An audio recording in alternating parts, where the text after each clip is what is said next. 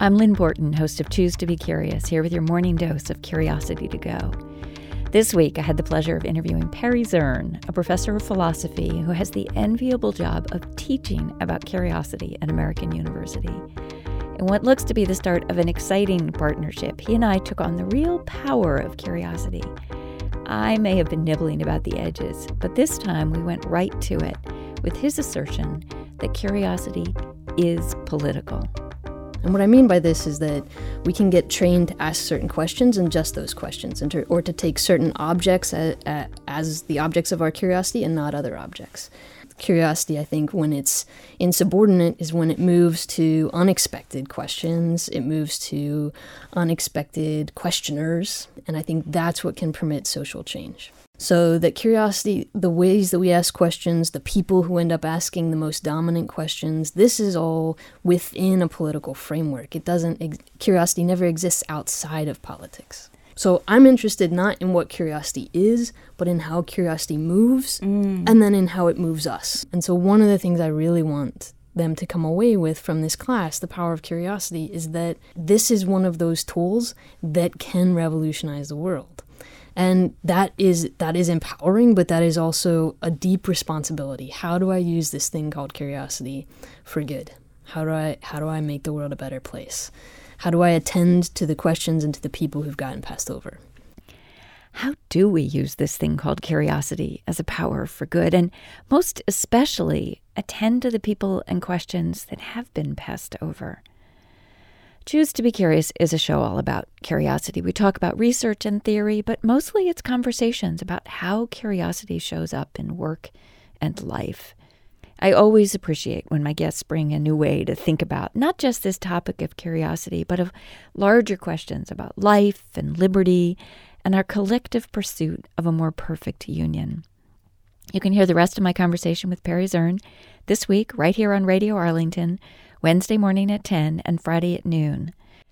And while I have you, I want to share a few moments of a conversation I had with historian Susan Strasser and poet Marcia Cole, who are also attending to the questions that have been looked over. They joined me in choosing to be curious about lynching.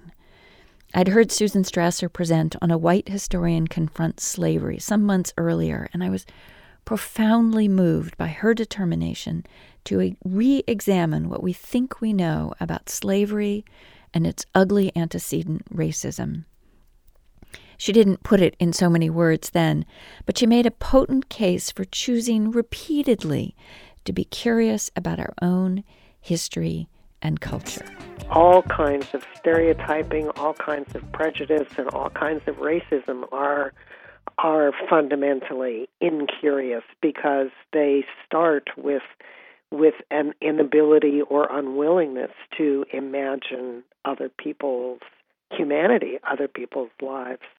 But although the noose has become the symbol of lynching, many people who were lynched were burned to death or shot Sometimes they were shot and then their bodies were hung up as if they had been hanged.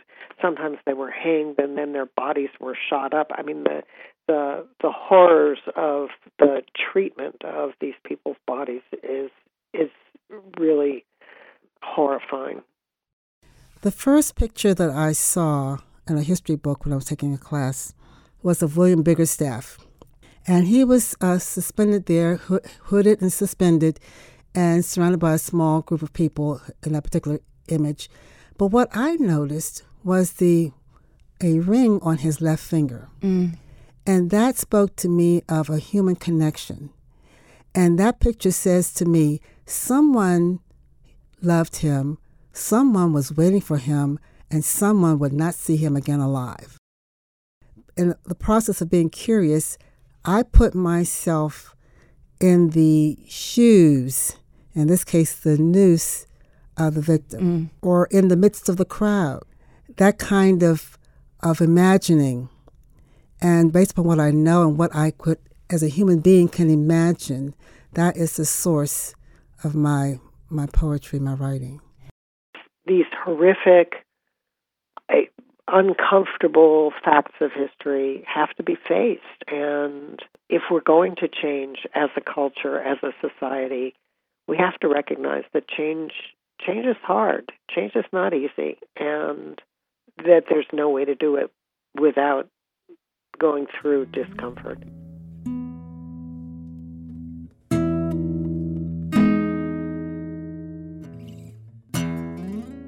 It was not an easy conversation, but that show will stick with you. You can hear the rest of it and all my other previous shows on iTunes, Stitcher, Mixcloud, SoundCloud, and Facebook, all at Choose to Be Curious, and on my website at choosetobecurious.com. I hope you'll follow me there and on Twitter at choose number two, letter B, curious. Now, all my shows are not this heavy, I promise. And choosing to be curious can be playful, joyful, even.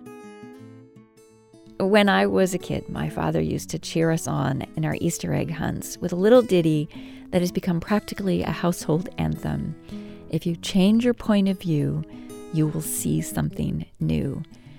As kids, my brother and I would take his words to heart, scampering up trees and lifting flower pots in search of the elusive foil wrapped chocolate eggs. It was all about the fun of discovery, about crawling around on our bellies and hanging from high places, that joyful abandon and willingness to get dirty in our spirit of discovery can and arguably should carry into the harder places. So, as you go into your day, how might you change your point of view to see something new, to attend to something you might once have overlooked? Go ahead, choose to be curious.